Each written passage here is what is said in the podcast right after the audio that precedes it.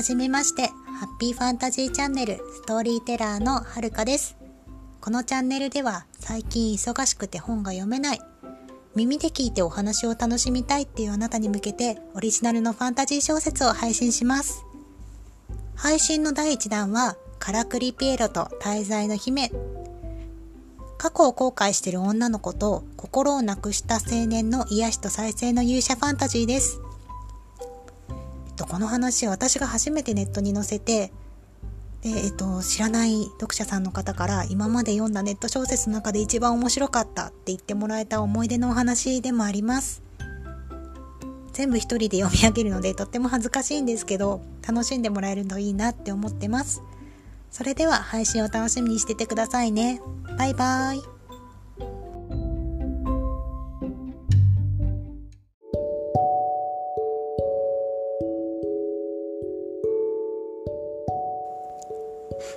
こんにちは。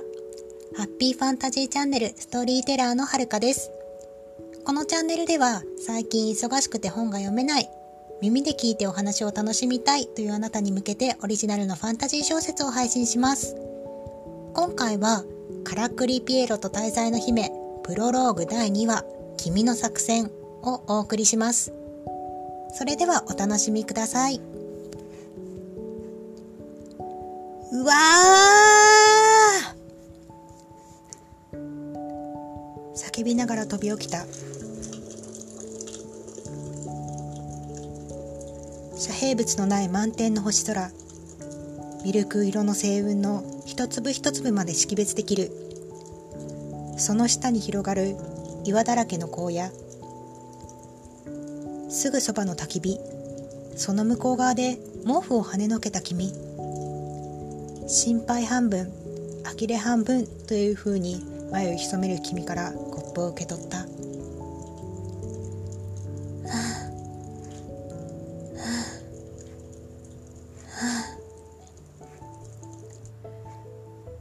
あもう大丈夫だからね。はい、これ飲んで。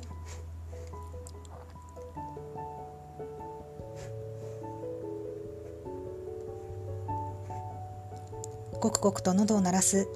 君の方は慣れたもので、僕の深呼吸に根気よく付き合ってくれる。はあ、はあ、はあ、落ち着いたまったく、これから魔王の城に向かおうという前の日にまで君の足を引っ張るなんて、我ながら情けなくて泣けてきそうだ。またいつもと同じ夢。ごめん。早まらなくていいけど、それって私が魔王に殺される夢なんだよね。額の汗を拭いながら肯定していいものか迷う。なんといっても敵の本拠地に乗り込むのは明日なのだ。余計な不安を与えたくない。という僕の思惑を知ってか知らずか。予知夢ってやつかな。縁起でもない。僕の慌てぶりに君は腹を抱えて笑い転げた。人の気も知らないで。私もね、これでも旅の間ずっと考えてたんだよ。どうしたら君にそんなものを見せないで済むのか。ほう？あまりの意外さに目を見張った。つまりは作戦か。対魔王用の必殺技を発明したのか。戦いの前にそんな合法的な戦法を披露しようなんて珍しい。明日は雨が降るんじゃないか。食べ物の雨じゃなくてさ。それほどの異常気象を確保した僕だったが、次の言葉で思考停止に陥った。君はここで逃げて。今、なんつった？明日は魔王の城に乗り込んで最終決戦に挑もうという二人だぞ。いや、僕が正規戦力に含まれるかどうかともかく。でも、頭数は少ないより多い方が良くないか？そんなに頼りにならないか？うん、そうなんだけど、でもそうじゃなくて、肯定しやがった。地味に精神的ダメージがでかい。だがその先に告げた言葉は大真面目だった。君には私の分まで生きておいてほしい。それは事実上の決別の言葉だったほら今までの敵って何かしら弱点があったでしょ？ああ火に弱くて水場に現れるとか背中の斑点が弱点なのをかぶってるとか？魔物攻略の基本である。口で言うのは簡単だがその弱点を戦いながら見極める天性の勘とそこを正確につく高度な戦闘技術が要求される。そう指摘すると君は照れたように笑った。人一倍怖がりだからかな。私遠目からでもそれがわかるんだよ。怖がりって言うけどなそれは違うぞ。普通は見ただけで弱点がわかるなんてことないんだから。これまで魔王の城にたどり着いたのなんてほんの数組じゃないか？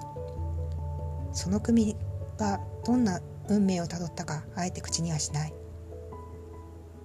でも魔王には弱点が見つからなかった。町が襲われてるのを遠目で見ただけ。それだけで判断できないって言うんでしょでも今までどんな魔物だって目を凝らせば必ずどこかに隙があったのに魔王にはそれがない。私君まで巻き添えにしたくないんだ。そんなこと穏やかな物言いの中にも有無を言わせない覚悟が見て取れた。おそらく旅の間こうなることを予期していたのだろう。地べたなのに足を揃えてちょこんと居住まいを正し僕に深々と頭を下げて君は笑った。全てを悟った者のすがすがしい笑みで君は別れを口にした。今までありがとう。はいいかがだったでしょうか？次回予告「からくりピエロと滞在の姫」僕の説得も受けずに寝てしまった君。でもなんだか様子がおかしくて。はいということで次回はプロローグ第3話「ぬくもり」をお送りします。また遊びに来てくださいね。バイバイ。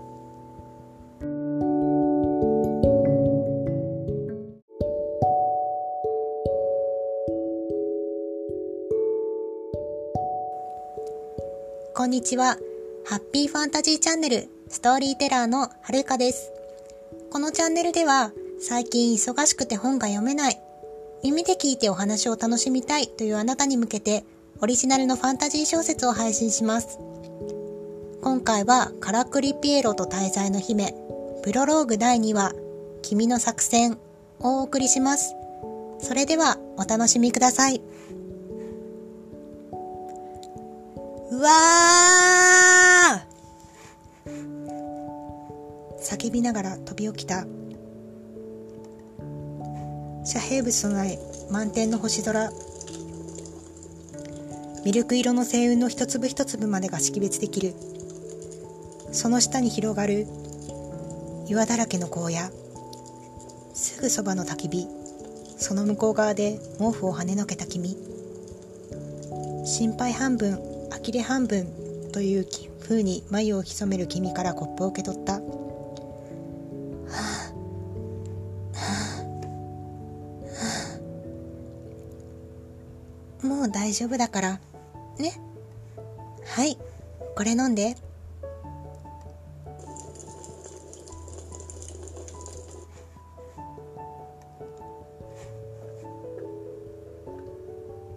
ごっごくと喉を鳴らす君の方は慣れたもので僕の深呼吸に根気よく付き合ってくれる。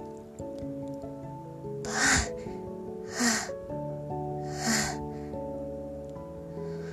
あ、落ち着いた？まったく。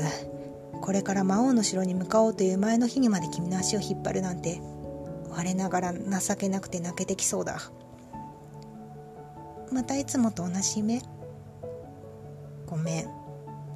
謝らなくていいけどそれって私が魔王に殺される夢なんだよね。額の汗を拭いながら肯定していいものか迷う。何と言っても敵の本拠地に乗り込むのは明日なのだ。余計な不安を与えたくない。という僕の思惑を知ってか知らずか。予知夢ってやつかな。縁起でもない。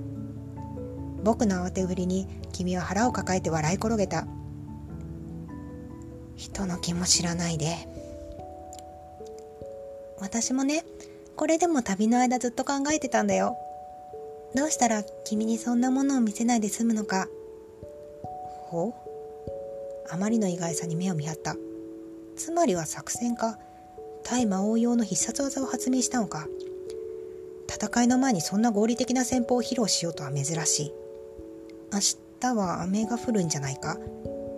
食べ物のそれほどの異常気象を覚悟した僕だったが次の言葉で思考停止に陥った。君はここで逃げて今なんつった？明日は魔王の城に乗り込んで最終決戦に挑もうという2人だぞ。いや僕が正規戦力に含まれるかどうかはともかく。でも頭数は少ないより多い方が良くないか？そんなに頼りにならないか？ううんそうなんだけどでもそうじゃなくて肯定しやがった。地味に精神的ダメージがでかいぞ。だがその先に続けた言葉は大真面目だった。君には私の分まで生きてほしい。それは事実上の決別の言葉だった。ほら今までの敵って何かしら弱点があったでしょ？ああ火に弱くて水場に現れるとか背中の斑点が弱点なのをかばってるとか。魔物攻略の基本である。口で言うのは簡単だがその弱点を戦いながら見極める天性の勘とそこを正確につく高度な戦闘技術が要求される。そう指摘すると君は照れたように笑った。人一倍怖がりだからかな。私遠目からでもそれがわかるんだよ。怖がりって言うけどなそれは違うぞ。普通は見ただけで弱点がわかるなんてことないんだから。これまで魔王の城にたどり着いたのなんてほんの数組じゃないか？その組がどんな運命をたどったかあえて口にはしない。でも魔王には弱点が見つからなかった。町が襲われてるのを遠目に見ただけ。それだけで判断できないって言うんでしょ？でも今までどんな魔物だって目を凝らせば必ずどこかに隙があったのに魔王にはそれがない。私君まで巻き添えにしたくないんだ。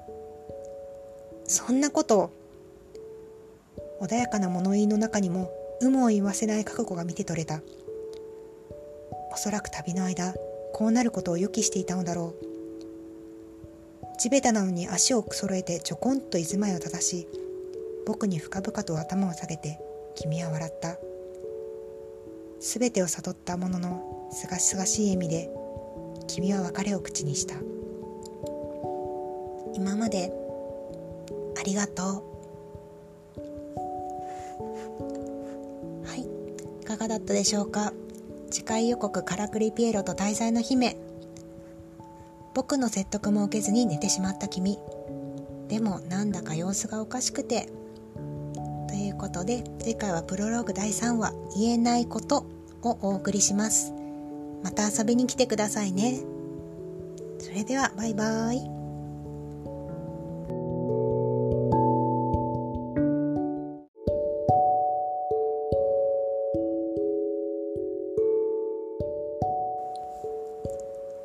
こんにちは。ハッピーファンタジーチャンネルストーリーテラーのはるかです。このチャンネルでは最近忙しくて本が読めない、耳で聞いてお話を楽しみたいというあなたに向けてオリジナルのファンタジー小説を配信します。今回はカラクリピエロと滞在の姫、プロローグ第3話言えないことをお送りします。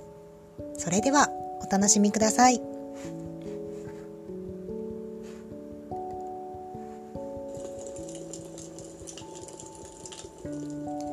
それから君は僕の反駁に何一つ応じず毛布をまとって横になると寝入ってしまった。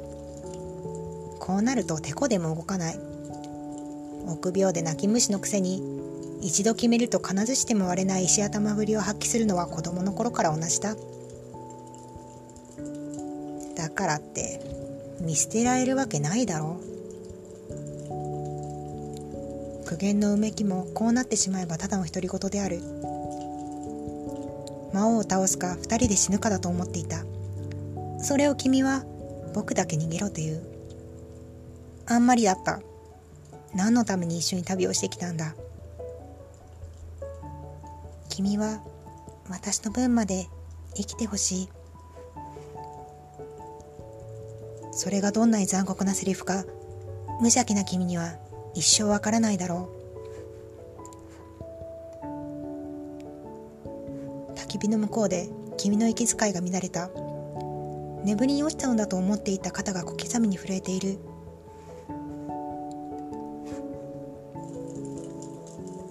寒いのだろうか。そういえば荒野の夜はよく冷える。毛布はもう一枚バッグの中から何とか音を立てずに取り出して震えている黄金鎧の背中にかけてやろうとした。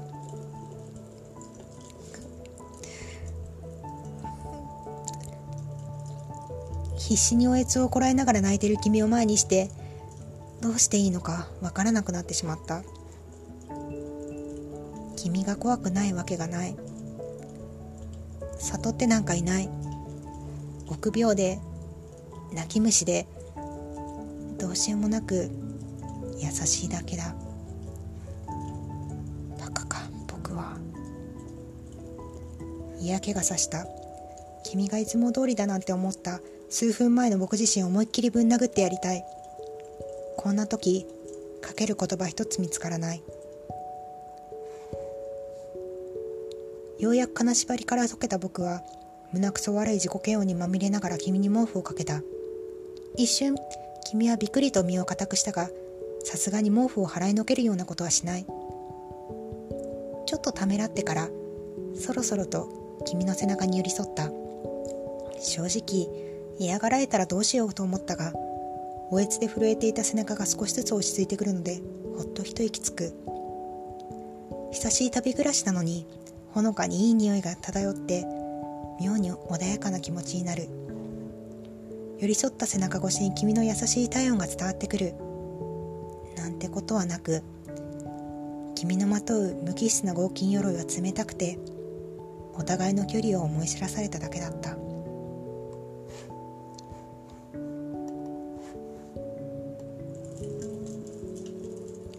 君の呼吸がやがて本当に規則正しいリズムになる頃にはかえって目が冴えて寝つけなくなってしまった。睡眠を諦めた僕は夜空を見上げる。満天のきらめきがこぼれ落ちてきそうなほど見事な星空だった。君の勇気が10分の1でも僕にあればそんな思いが不意に胸をついた。気がつけば目尻から涙が後から後からな落ちた。止まらなかった。夢の中の君が願ったこと。戦う技能を持たない誰もが気軽に出歩ける世界。サーカスや移動遊園地が各地を巡業しオートの珍しい品々に心を躍らせながら観光を楽しめる世界。魔物のいない平和な世界。私なんかいらなくなってそうしたら君の勇気の10分の1でも僕にあれば君の願いを叶えてあげるのにそう思った。僕には誰にも言えない秘密がある。その秘密を守るために生きてきたと言っていい。君も知らない。僕の一族だけに代々受け継がれている禁忌の秘技だ。決して口にしてはならない呪文を教わった。唱えるのがダメならなんで脈々と口伝えで受け継がれてきたんだ？そんな呪文があること自体おかしいじゃないか。後の世代に伝えなければないいと祖母に言い募った。旅に出る前の幼かった僕には友達にも言えない秘密を持つということが後ろめたく重圧から逃れたがっていた。そうさな。お前にもいつか大切なものができたらわかるよ。その時の意味深な言葉の意味が苦渋に満ちた祖母の微笑みが今になって胸を締め付ける。にじむ視界の中で星々は無数の乱反射を放ち幻想的な白の世界に僕を悟った。星よ僕に力を。僕は選ばれた勇者じゃない。果敢に戦う。剣士ですらない。僕に魔王を打ち倒す力なんかない。けど僕には秘密があった。誰にも言えない秘密が。君も知らない。近畿の秘技星よ。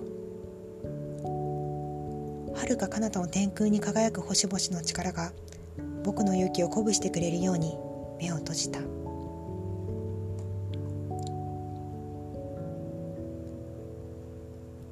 夜明けの初光で目を覚ました。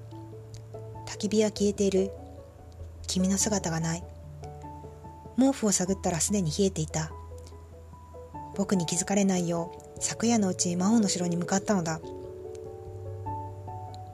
あのバカ勝手なことして。旅の支度もそこそこに僕は慌てて一夜限りの即席キャンプを後にした。目的地は決まっている。魔王の城。魔物の巣窟に単身乗り込むなんて正気の沙汰じゃない。つくづく臆病だ泣き虫だなんて詐称じゃないかと疑いたくなる。君が底知れないお人よしだと知らなければ。僕だってな。僕だって怖いんだぞ。臆病なんだぞ。泣き虫なんだぞ。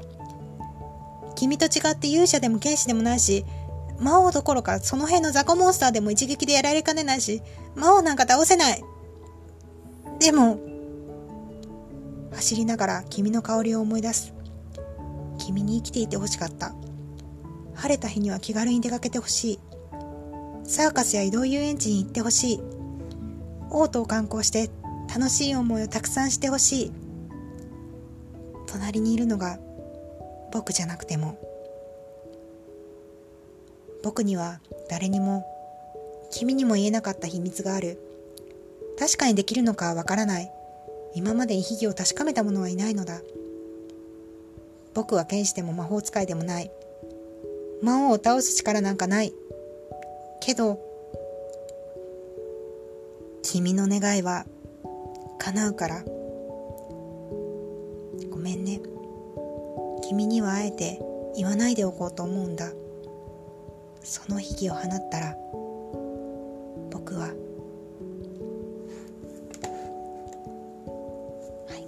いかがだったでしょうか？次回予告カラクリピエロと滞在の姫ナイフを持った男たちに追い詰められた一人の少女そんな彼女を屋根の上から見守る影がいるようですが次回は第1章リンゴと鍵第1話路地裏をお送りします最後まで聞いてくださってありがとうございました。それではまた次の配信で。バイバイ。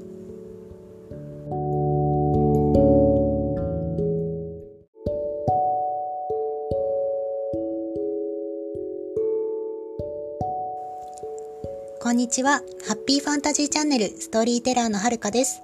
このチャンネルでは最近忙しくて本が読めない耳で聞いてお話を楽しみたいというあなたに向けてオリジナルのファンタジー小説を配信します。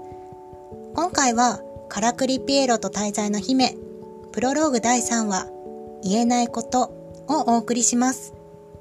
それではお楽しみください。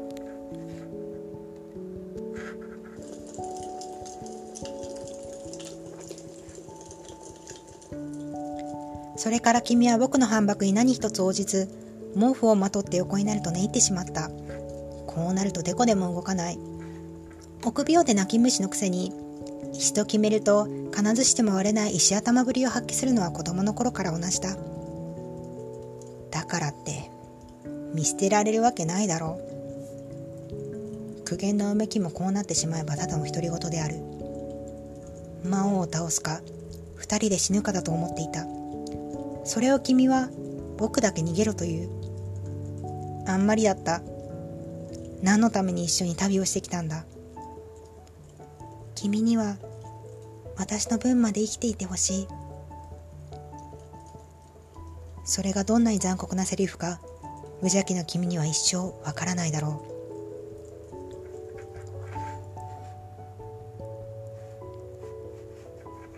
焚き火の向こうで君の息遣いが乱れた。眠りに落ちたのだと思っていた肩が小刻みに震えている。寒いのだろうか。そういえば荒野の夜はよく冷える。もう一枚毛布をバッグの中から何とか音を取り立てずに取り出して震えている合金鎧の背中にかけてやろうとした。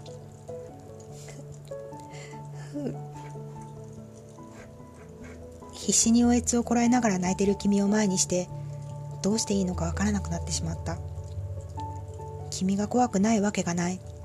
悟ってなんかいない。臆病で泣き虫でどうしようもなく優しいだけだ。バカか僕は。嫌気がさした。君がいつも通りだなんて思った数分前の僕自身を思いっきりぶん殴ってやりたい。こんな時慰める言葉一つ見つからない。ようやく金縛りから解けた僕は胸くそ悪い自己嫌悪にまみれながら君に毛布をかけた。一瞬君はびくりと身を固くしたがさすがに毛布を払いのけるようなことはしない。ちょっとためらってからそろそろと君の背中に寄り添った。正直嫌がられたらどうしようかと思ったがおえつで震えていた背中が少しずつ落ち着いてくるのでほっと一息つく。久しい旅暮らしなのにほのかにいい香りが漂ってきて妙に穏やかな気持ちになる。寄り添った背中越しに君の優しい体温が伝わってくる。などということもなく君のまとう無機質な合金鎧は冷たくてお互いの距離を思い知らされただけだった。君の呼吸がやがて本当に規則正しいリズムになる頃にはかえって目が冴えて寝つけなくなってしまった。睡眠を諦めた僕は夜空を見上げる。満天なきらめきがこぼれ落ちてきそうなほど見事な星空だった。君の勇気の10分の1でも僕にあれば。そんな思いが不意に胸をついた。気がつけば目尻から涙が後から後から落ちた。止まらなかった。夢の中の君が願ったこと。戦う技能を持たない誰もが気軽に出歩ける世界。サーカスや移動遊園地が各地を巡業しオートの珍しい品々に心を躍らせながら観光を楽しめる世界。魔物のいない平和な世界。私なんかいらなくなってそうしたら君の勇気の10分の1でも僕にあれば君の願いを叶えてあげるのにそう思った。僕には誰も言えない秘密がある。その秘密を守るために生きてきたと言ってもいい。君も知らない。僕の一族だけに代々受け継がれている禁忌の秘技だ。決して口にしてはいけない呪文を教えられた。唱えるのがダメならなんで脈々と受け口伝えで受け継がれてきたんだ。そんな呪文があること自体おかしいじゃないか。後の世代に伝えなければいいと祖母に言い募った。旅に出る前の幼かった僕には友達にも言えない秘密を持つということが後ろめたく重圧から逃れたがっていた。そうさな。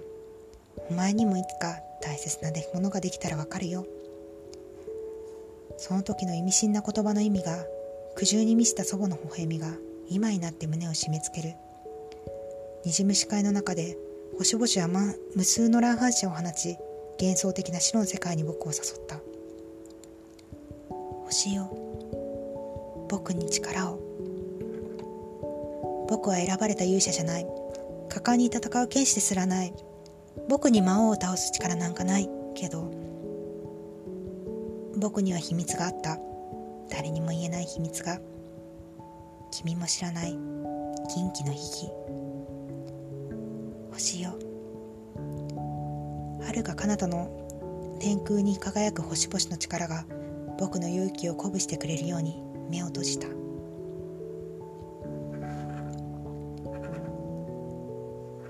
夜明けの初光で目を覚ました。焚き火は消えている。君の姿がない。毛布を探ったらすでに冷えていた。僕に気づかれないように。昨夜のうちに魔王の城に向かったのだ。あのバカ。勝手なことして。旅の支度もそこそこに僕は慌てて一夜限りの即席キャンプを後にした。目的地は決まっている。魔王の城。魔物の巣窟に三振乗り込むなんて正気の沙汰じゃない。つくづく臆病だ泣き虫だなんて詐称なんじゃないかと疑いたくなる。君が底知れないお人よしだと知らなければ。僕だってな僕だって怖いんだぞ。臆病なんだぞ。泣き虫なんだぞ。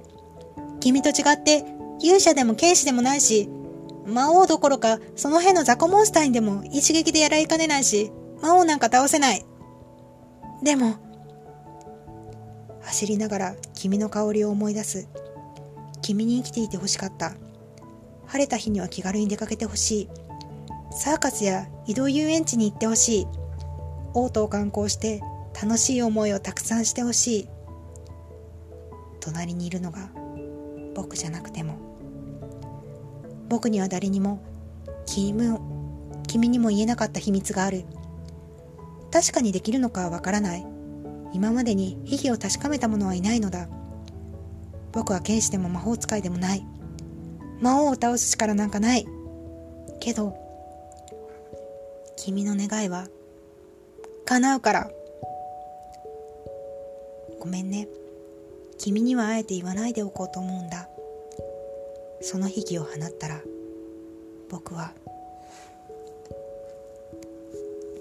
いかがだったでしょうか？次回予告「カラクリピエロと大罪の姫」ナイフを持った男たちに追い詰められた一人の少女。そんな彼女を屋根の上から見守る影がいるようですが。次回は第1章リンゴと鍵第1話路地裏をお送りします。最後まで聞いてくださってありがとうございました。それではまた次の配信で。バイバイ。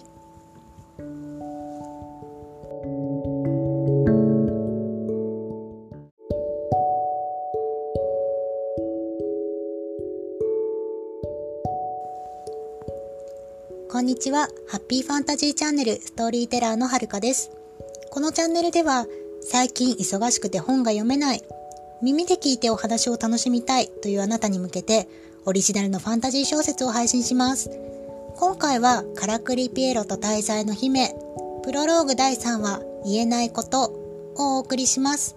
それではお楽しみください。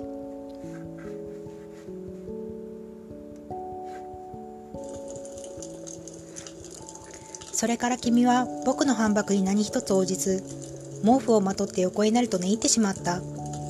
こうなるとてこでも動かない。臆病で泣き虫のくせに、石と決めると必ずしても割れない石頭売りを発揮するのは子供の頃から同じだ。だからって、見捨てられるわけないだろう。苦言のうめきもこうなってしまえばただの独り言である。魔王を倒すか二人で死ぬかだと思っていた。それを君は僕だけ逃げろという。あんまりだった。何のために一緒に旅をしてきたのだ。君には私の分まで生きてほしい。それがどんなに残酷なセリフか、無邪気な君には一生わからないだろう。焚き火の向こうで君の息遣いが乱れた。眠りに落ちたとだと思っていた肩が小刻みに震えている。寒いのだろうか。そういえば今夜の夜はよく冷える。毛布をもう一枚バッグの中から何とか音を立てずに取り出して震えている合金鎧の背中にかけてやろうとした。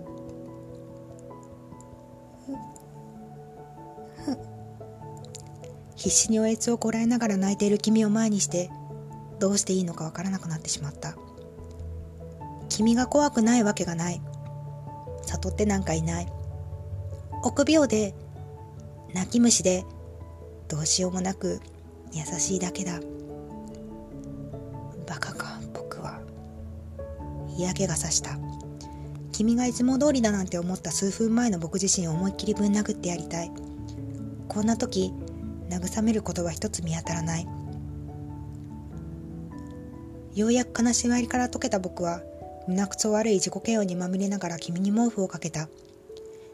一瞬、君はびくりと身を固くしたが、さすがに毛布を払いのけるようなことはしない。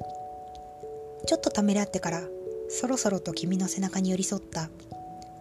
正直、嫌がられたらどうしようかと思ったが、おえつで震えていた背中が少しずつ落ち着いてくるので、ほっと一息つく久しい旅暮らしなのにほのかにいい香りが漂って妙に穏やかな気持ちになる。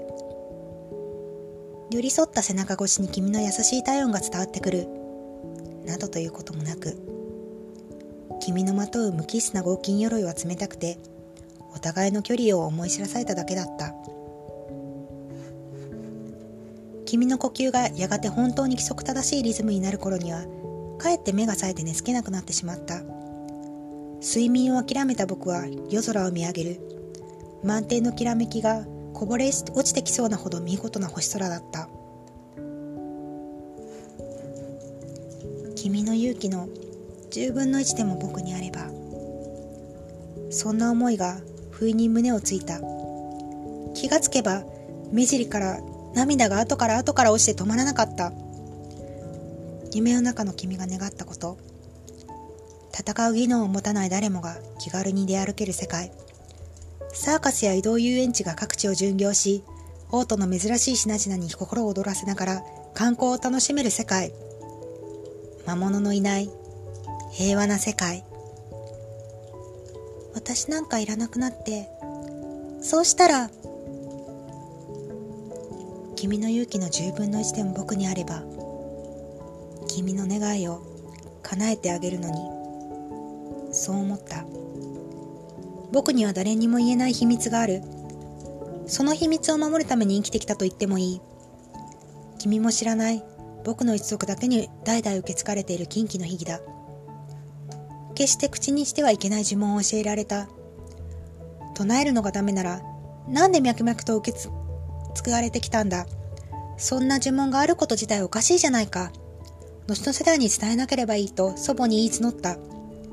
旅に出る前の幼かった僕には友達にも言えない秘密を持つということが後ろめたく重圧から逃れたがっていた。そうさな。お前にもいつか大切なものができたらわかるよ。その時の意味深な言葉の意味が苦渋に満ちた祖母の微笑みが今になって胸を締め付ける。にじむ視界の中で星々は無数の乱反射を放ち幻想的な白の世界に僕を誘った。星よ僕に力を。僕は選ばれた勇者じゃない。果敢に戦う天使ですらない。僕に魔王を倒す力なんかないけど。僕には秘密があった。誰にも言えない秘密が。君も知らない。禁忌の秘技。星よ。遥か彼方の天空に輝く星々の力が。僕の勇気を鼓舞してくれるように目を閉じた。夜明けの初光で目を覚ました。焚き火は消えている。君の姿がない。毛布を探ったらすでに冷えていた。僕に気づかれないよう昨夜のうちに魔王の城に向かったのだ。あのバカ勝手なことして。旅の支度もそこそこに僕は慌てて一夜限りの即席キャンプを後にした。魔物の巣窟に単身乗り込むなんて正気の沙汰じゃない。つくづく臆病だ泣き虫だなんて詐称なんじゃないかと疑いたくなる。君が底知れないお人よしたと知らなければ。僕だってな。僕だって怖いんだぞ。臆病なんだぞ。泣き虫なんだぞ。君と違って勇者でも剣士でもないし魔王どころかその辺の雑魚モンスターでも一撃でやられかねないし、魔王なんか倒せない。でも、走りながら君の香りを思い出す。君に生きていて欲しかった。晴れた日には気軽に出かけてほしい。サーカスや移動遊園地に行ってほしい。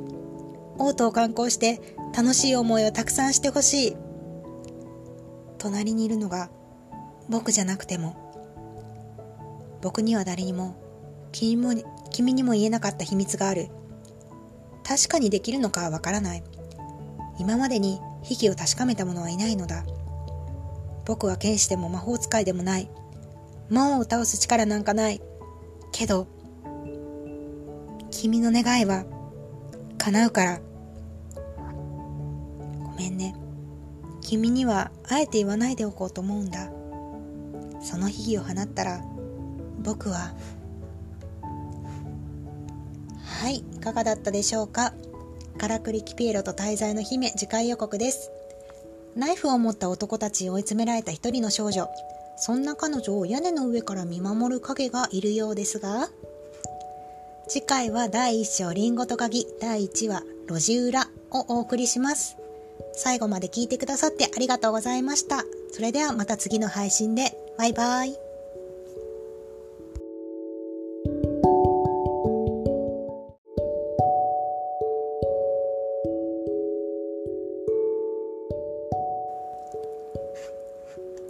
こんにちは。ハッピーファンタジーチャンネルストーリーテラーのはるかです。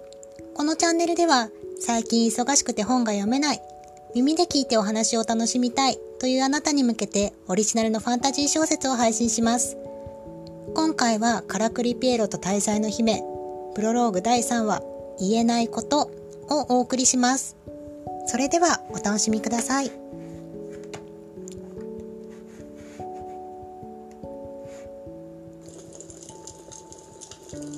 それから君は僕の反駁に何一つ応じず、毛布をまとって横になると寝入ってしまった。こうなるとてこでも動かない。臆病で泣き虫のくせに、一度決めると必ずしても割れない石頭ぶりを発揮するのは子供の頃から同じだ。だからって、見捨てられるわけないだろう。苦言のうめきも、こうなってしまえばただの独り言である。魔王を倒すか、二人で死ぬかだと思っていた。それを君は僕だけ逃げろという。あんまりだった。何のために一緒に旅をしてきたのだ？君には私の分まで生きてほしい。それがどんなに残酷なセリフか、無邪気な君には一生わからないだろう。き火の向こうで君の息遣いが乱れた。眠りに落ちたのだと思っていた肩が小刻みに震えている。寒いのだろうか。そういえば、荒野の夜はよく冷える。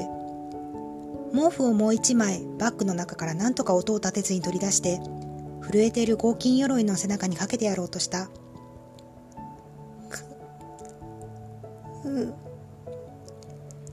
必死におえつをこらえながら泣いている君を前にして、どうしていいのかわからなくなってしまった。君が怖くないわけがない。悟ってなんかいない。臆病で、泣き虫で、どうしようもなく優しいだけだ。バカか、僕は。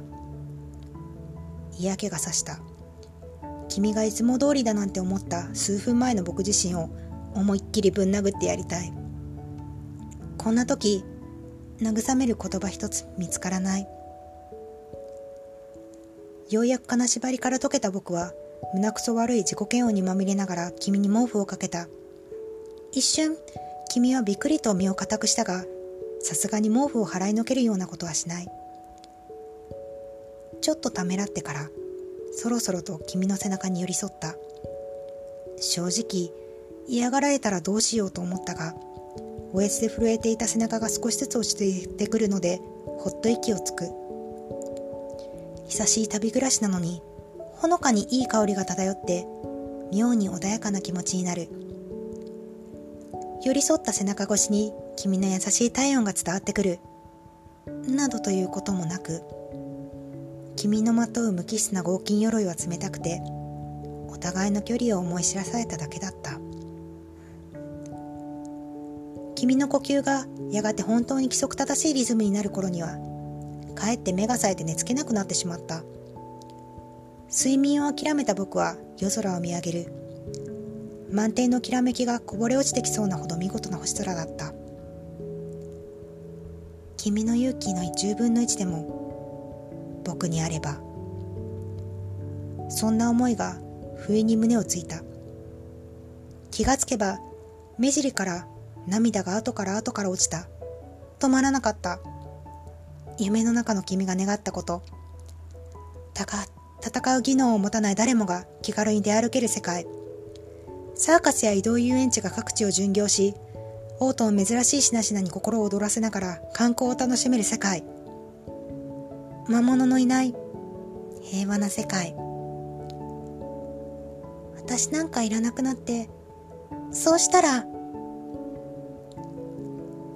君の勇気の10分の1でも僕にあれば、君の願いを叶えてあげるのに。そう思った。僕には誰にも言えない秘密がある。その秘密を守るために生きてきたと言ってもいい。君も知らない。僕の一族だけに代々受け継がれている禁忌の秘技だ。決して口にしてはいけない呪文を教えられた。唱えるのがダメなら、なんで脈々と口伝えで受け継がれてきたんだ？そんな呪文、あること自体おかしいじゃないか。後の世代に伝えなければいいと祖母に言い募った。旅に出る前の幼かった僕には、友達にも言えない秘密を持つということが後ろめたく、重圧から逃れたがっていた。そうさな。お前にもいつか大切なものができたらわかるよ。その時の意味深な言葉の意味が、苦渋に満ちた祖母の微笑みが、今になって胸を締め付ける。にじむ視界の中で、星々は無数の乱反射を放ち、幻想的な白の世界に僕を誘った。星よ、僕に力を。僕は選ばれた勇者じゃない。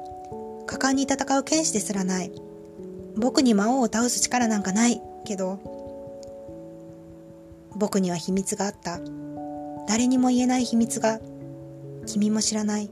禁忌の秘技。星よ。遥か彼方の天空に輝く星々の力が。僕の勇気を鼓舞してくれるように。目を閉じた。夜明けの初光で目を覚ました。焚き火は消えている。君の姿がない。毛布を探ったらすでに冷えていた。僕に気づかれないよう昨夜のうちに魔王の城に向かったのだ。あのバカ勝手なことして。旅の支度もそこそこに僕は慌てて一夜限りの即席キャンプを後にした。目的地は決まっている。魔王の城。魔物の巣窟に単身乗り込むなんて正気の沙汰じゃない。つくづく臆病だ泣き虫だなんて詐称なんじゃないかと疑いたくなる。君が底知れないお人よしだと知らなければ僕だってな僕だって怖いんだぞ臆病なんだぞ泣き虫なんだぞ。君と違って勇者でも剣士でもないし、魔王どころかその辺の雑魚モンスターでも一撃でやられかねないし、魔王なんか倒せない。でも、走りながら君の香りを思い出す。君に生きていて欲しかった。晴れた日には気軽に出かけてほしい。サーカスや移動遊園地に行ってほしい。オートを観光して楽しい思いをたくさんしてほしい。隣にいるのが僕じゃなくても僕には誰にも君に君にも言えなかった秘密がある確かにできるのかはわからない今までに秘技を確かめた者はいないのだ僕は剣士でも魔法使いでもない魔王を倒す力なんかない。けど君の願いは叶うから。ごめんね。君にはあえて言わないでおこうと思うんだ。その悲劇を放ったら僕は。はい。いかがだったでしょうか？次回予告からくりピエロと大罪の姫。ナイフを持った男たちに追い詰められた一人の少女そんな彼女を屋根の上から見守る影があるようですが次回は第1章リンゴと鍵第1話路地裏をお送りします最後まで聞いてくださってありがとうございました。それではまた次の配信で。バイバイ。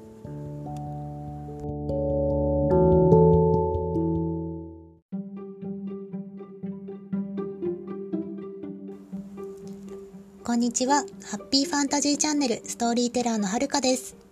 このチャンネルでは最近忙しくて本が読めない、耳で聞いてお話を楽しみたいというあなたに向けてオリジナルのファンタジー小説を配信します。今回はカラクリピエロと大罪の姫、一章第1話、路地裏をお送りします。それではお楽しみください。魔物のいない平和な世界を。星はけなげな聖女の願いを叶えた。今から500年も前のことである。あまたの時代を超えてなお変わらぬ星明かり。その最後のきらめきが薄れてダミーを貪る王とスカイアに今日もいつもと変わらぬ夜明けが訪れようとしていた。群青色から暗示色橙色へと塗り替えられていく空の下。王都を象徴する城の先頭がいち早く朝の光を迎えるもうじき城下に広がる家々の屋根も色彩を取り戻し早起きなパン屋の煙突から煙が上り新聞配りが街を駆け回るだろうだがその穏やかな初行も路地裏までは届かないもう逃げはないぜ。堪忍するんだな、お嬢ちゃん。下びたたび声で言った言葉が、手入れの悪いナイフをちらつかせる。三人の男たちに取り囲まれた少女は、背後の袋小路に目をやり、退路をないことにはがみした。それでも毅然とした態度は揺るがず、むしろ王兵に腕を組んだ。あんたたち、私に指一本でも触ったら火傷するわよ。虚勢に満ちた大胆な発言は悪漢たちの交渉を誘った少女は握り拳と中の汗を密かに拭い取った。この一幕を黙って見下ろしている人物がいた。逃げ場のない少女も笑い転げる悪漢たちも屋根の上にいる人影には気づかない。ねえトトあの子じゃないですか。ほんとだ。ありゃりゃ大変だね。屋根の上の青年はちっとも大変じゃないそうなさそうに頬杖をついてつま先が上向きにカールした突飛なデザインのブーツをブラブラと軒先にぶら下げている。活発な子供の声が呆れたような響きを帯びた。助けなくていいんですか？うん興味ないな。もういつもそうなんだから。でもいいんですか？ご主人様から頼まれてるんでしょ？別に僕のご主人様じゃないし。そりゃそうですけど。あ屋根の上の2人がのんきな会話を繰り広げているうちに事態が急変した。少女のさらなる挑発に乗った男たちが彼女に飛びかかったのだ。まあしょうがないですよね。トトは心のない道化人形ですから呆れたため息にも応じず青年は眉一つ動かさずに状況を傍観していた。少女の悲惨な末路を想像していた彼らの予想は数秒後見事に裏切られた。大人げないわね。忠告はしたわよ。繰り出されたナイフを避けた少女は襲いかかってきた圧巻の勢いをそのまま受け流し足をかけてすっ転ばせた。男は顔面から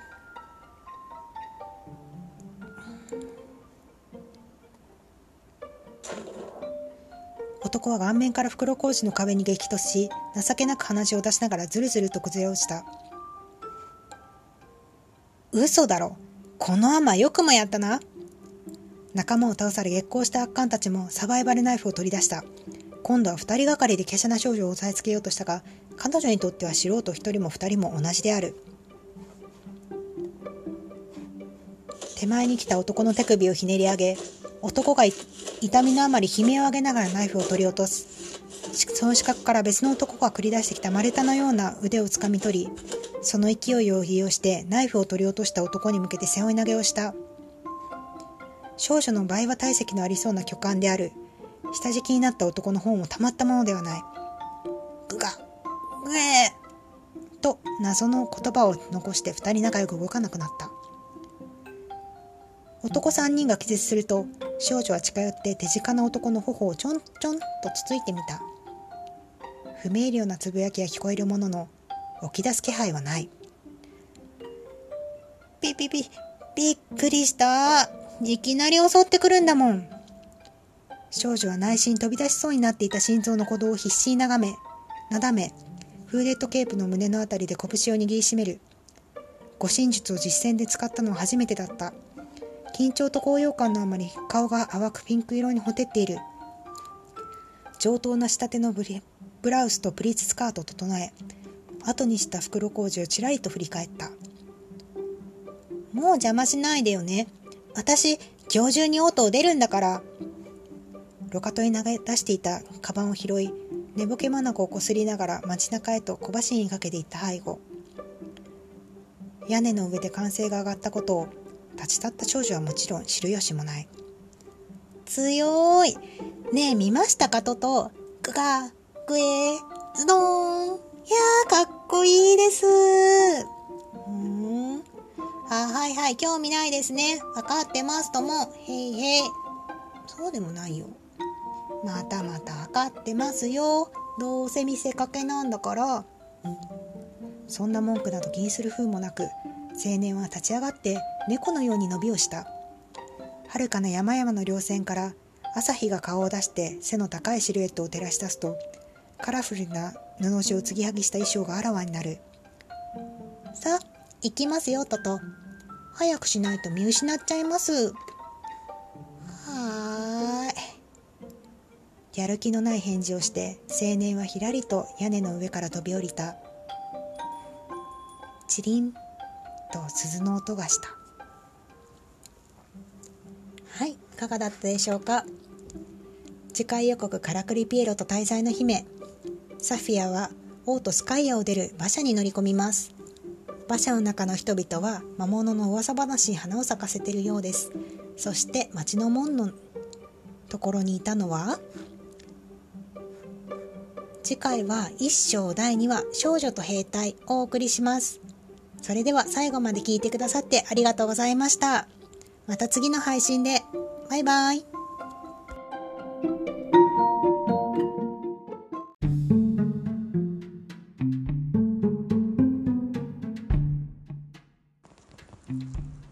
こんにちは。ハッピーファンタジーチャンネルストーリーテラーのはるかです。このチャンネルでは最近忙しくて本が読めない、耳で聞いてお話を楽しみたいっていうあなたに向けてオリジナルのファンタジー小説を配信します。今回はカラクリピエロと滞在の姫。一章第1話路地裏をお送りします。それではお楽しみください。魔物のいない平和な世界を。星はけなげな聖女の願いを叶えた。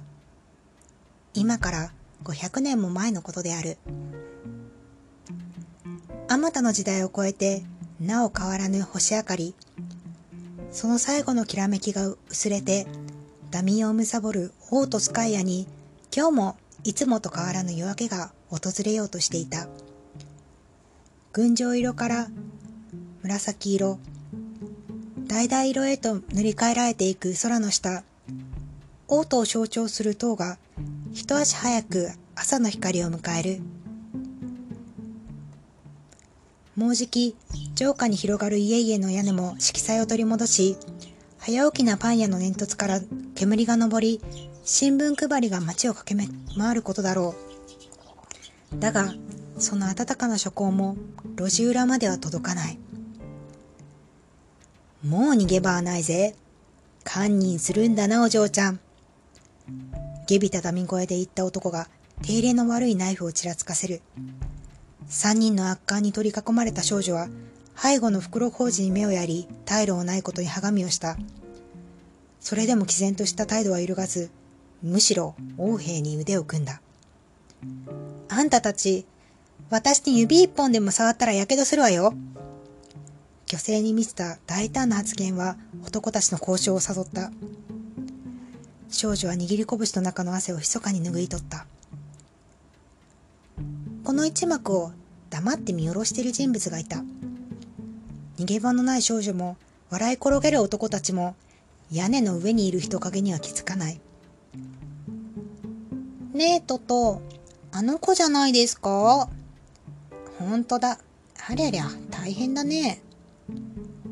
屋根の上の青年はちっとも大変じゃなさそうに頬杖をついてつま先が上向きにカールした突飛なデザインのブーツをブラブラと軒先にぶら下げている。活発な子供の声が呆れたような響きを帯びた助けなくっていいんですか？うーん興味ないなもう、いつもそうなんだから。でもいいんですか？ご主人様から頼まれてるんでしょう？別に、僕のご主人様じゃないし。そりゃそうですけど。あ、屋根の上の二人がのんきな会話を繰り広げているうちに事態が急変した。少女のさらなる挑発に乗った悪漢たちが彼女に飛びかかったのだ。まあ、しょうがないですよね。トトは心のない道化人形ですから。呆れたため息祭りのため息にも応じず、青年は眉一つ動かさずに調教を傍観していた。少女の悲惨な末路を予想していた彼らの予想は、数秒後、見事に裏切られた。大人げないわね。忠告はしたわよ。繰り出されたナイフを避けた少女は、襲いかかってきた圧巻の勢いをそのまま受け流し、足をかけてすっ転ばせた。男は顔面から袋小路の壁に激突し、情けなく鼻血を出しながらずるずると崩れ落ちた。嘘だろ？この甘よくもやったな。仲間を倒され激高した男たちもサバイバルナイフを取り出した。今度は二人がかりで華奢な少女を押さえつけようとしたが、彼女にとっては素人一人も二人も同じである。手前に来た男の手首をひねり上げ、男が痛みのあまり悲鳴を上げながらナイフを取り落とす。その死角から別の男が繰り出してきた丸太のような腕をつかみ取り、その勢いを利用してナイフを取り落とした男に向けて背負い投げをした。少女の倍は体積のありそうな巨漢である。下敷きになった男の方もたまったものではない。くが、くえーと、謎の言葉を残して二人仲良く動かなくなった。圧巻三人が気絶すると、少女は近寄って手近な男の方をちょんちょんと続いてみた。不明瞭なつぶやきは聞こえるものの、起き出す気配はない。びびび、っくりした。いきなり襲ってくるんだもん。少女は内心飛び出しそうになっていた心臓の鼓動を必死に眺め、フーデッドケープの胸のあたりで拳を握りしめる。護身術を実践で使ったのは初めての経験だった。緊張と高揚感のあまり、顔が淡くピンク色にほてっている。上等な仕立てのブラウスとプリーツスカートを整え、後にした袋小路をちらりと振り返った。もう邪魔しないでよね。私、今日中にオートを出るんだから。路肩へ投げ出していたカバンを拾い、寝ぼけな眼をこすりながら街中へと小走りにかけていった背後。屋根の上で歓声が上がったことを立ち去った少女はもちろん知る由もない。強い。ねえ、見ましたかトト。グガ、グエ、ズドーン。いやー、かっこいいです。ふーん。あはいはい。興味ないですね。わかってますとも、へいへい。そうでもないよ。またまた、わかってますよ。どうせ見せかけなんだから。そんな文句など気にする風もなく、青年は立ち上がって猫のように伸びをした。遥かな山々の稜線から朝日が顔を出して背の高いシルエットを照らし出すと、カラフルな布地を継ぎはぎした衣装があらわになる。さあ行きますよ、トト。早くしないと見失っちゃいます。はーい。やる気のない返事をして、青年はちらりと屋根の上から飛び降りた。チリンと鈴の音がした。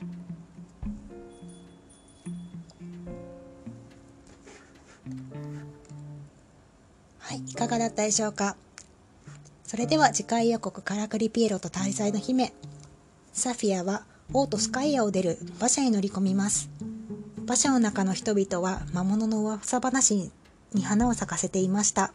そして町の門にいたのは？次回は一章第2話少女と兵隊をお送りします。最後まで聞いてくださってありがとうございました。それではまた次の配信で。バイバイ。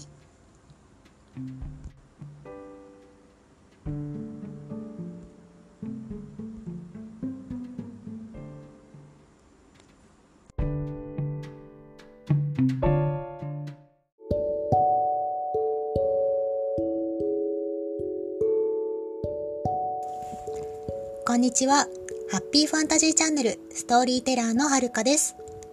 このチャンネルでは最近忙しくて本が読めない、耳で聞いてお話を楽しみたいというあなたに向けてオリジナルのファンタジー小説を配信します。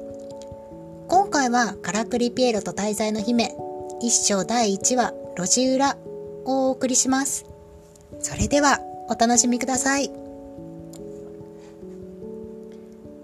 魔物のいない平和な世界を星はけなげな聖女の願いを叶えた今から500年も前のことである。あまたの時代を超えてなお変わらぬ星明かりその最後のきらめきが薄れてダミーを貪るオートスカイアに今日もいつもと変わらぬ夜明けが訪れようとしていた。群青色から深い紫色橙色へと塗り替えられていく空の下王都を象徴する城の塔がいち早く朝の光を迎えるもうじき城下に広がる家々の屋根も色彩を取り戻し早起きなパン屋の煙突から煙が上り新聞配りが街を駆け回ることだろうだがその穏やかな諸行も路地裏までは届かないもう逃げ場はない。堪忍するんだな、お嬢ちゃん。下びたダビ声で言った男が手入れの悪いナイフをちらつかせる。三人の男たちに取り囲まれた少女は背後の袋小路を見やり、退路のないことに歯がみした。それでも、毅然とした態度は揺るがず、むしろ王兵に腕を組んだ。あんたたち、私に指一本でも触ったら火傷するわよ。女性に満ちた大胆な発言は男たちの交渉を誘った少女は握り拳と中の汗を密かに拭い取った。この一幕を黙って見下ろしている人物がいた。逃げ場のない少女も笑い転げる男たちも屋根の上にいる人物には気づかない。ねえトト。あの子じゃないですか。ほんとだ。ありゃりゃ。大変だね。屋根の上の青年はちっとも大変じゃなさそうに頬杖をついてつま先が上向きにカールした突飛なデザインのブーツをブラブラと軒先にぶら下げている。活発な子供の声が呆れたような響きを帯びた。助けなくっていいんですか？うーん興味ないな。もういつもそうなんだから。でもいいんですか？ご主人様から頼まれてるんでしょ？別に僕のご主人様じゃないし。そりゃそうですけど。あ屋根の上の2人がのんきな会話を繰り広げているうちに事態が急変した。少女のさらなる挑発に乗った男たちが彼女に飛びかかったのだ。まあしょうがないですよね。トトは心のない道家人形ですから。諦め混じりのため息にも応じず青年は眉一つ動かさずに状況を傍観していた。少女の悲惨な末路を想像していた彼らの予想は数秒後見事に裏切られた。大人げないわね。忠告はしたわよ。繰り出されたナイフを避けた少女は襲いかかってきた男の勢いをそのまま受け流し足をかけてすっ転ばせた。男は顔面から袋小路の壁に激突し情けなく鼻血を出しながらずるずると崩れ落ちた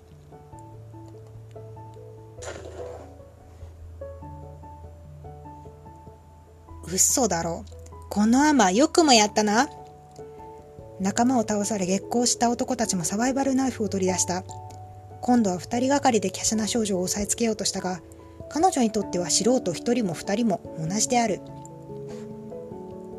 手前に来た男の手首をひねり上げ男が痛みのあまり悲鳴を上げながらナイフを取り落とす。その死角から別の男が繰り出してきた丸太のような腕をつかみ取りその勢いを利用してナイフを取り落とした男に向けて背負い投げをした。少女の倍は体積のありそうな巨漢である。下敷きになった男の方もたまったものではないうがぐえ！と謎の言葉を残して二人仲良く動かなくなった。男たち3人が気絶すると少女は近寄って手近な男の方をちょんちょんとつついてみた。不明瞭なつぶやきは聞こえるものの起き出す気配はない。びびびびっくりした。いきなり襲ってくるんだもん。少女は内心飛び出しそうになっていた。心臓の鼓動を必死に眺めフーデッドケープの胸のあたりで拳を握りしめる。護身術を実践で使ったのは初めての経験だった。緊張と高揚感のあまり顔が淡くピンク色にほてっている。上等な仕立てのブラウスとプリーツスカートを整え後にした袋小路をちらりと振り返った。もう邪魔しないでよね。私今日中にオートを出るんだから。路肩に投げ出していたカバンを拾い寝ぼけ眼をこすりながら街中へと小走りにかけていった背後屋根の上で歓声が上がったことをたしたった少女はもちろん知る由もない。強い。ねえ見ましたかトト。グカグエズドーン。いやーかっこいいです。ふーん。あーはいはい。興味ないですね。わかってますとも。へいへい。そうでもないよ。またまたわかってますよ。どうせ見せかけなんだから。そんな文句など気にする風もなく青年は立ち上がって猫のように伸びをした。遥かな山々の稜線から朝日が顔を出して背の高いシルエットを照らし出すとカラフルな布地が継ぎはぎした衣装があらわになる。さあ行きますよトト早くしないと見失っちゃいます。はーい。やる気のない返事をして青年はひらりと屋根の上から飛び降りた。チリンと鈴の音がした。いかがだったでしょうか？それでは次回予告ガラクリピエロと大罪の姫。サフィアは王とスカイアを出る馬車に乗り込みます。そんな彼女にあるハプニングがあって。次回は一章第2話少女と兵隊をお送りします。最後まで聞いてくれてありがとうございました。それではまた次の配信で。バイバイ。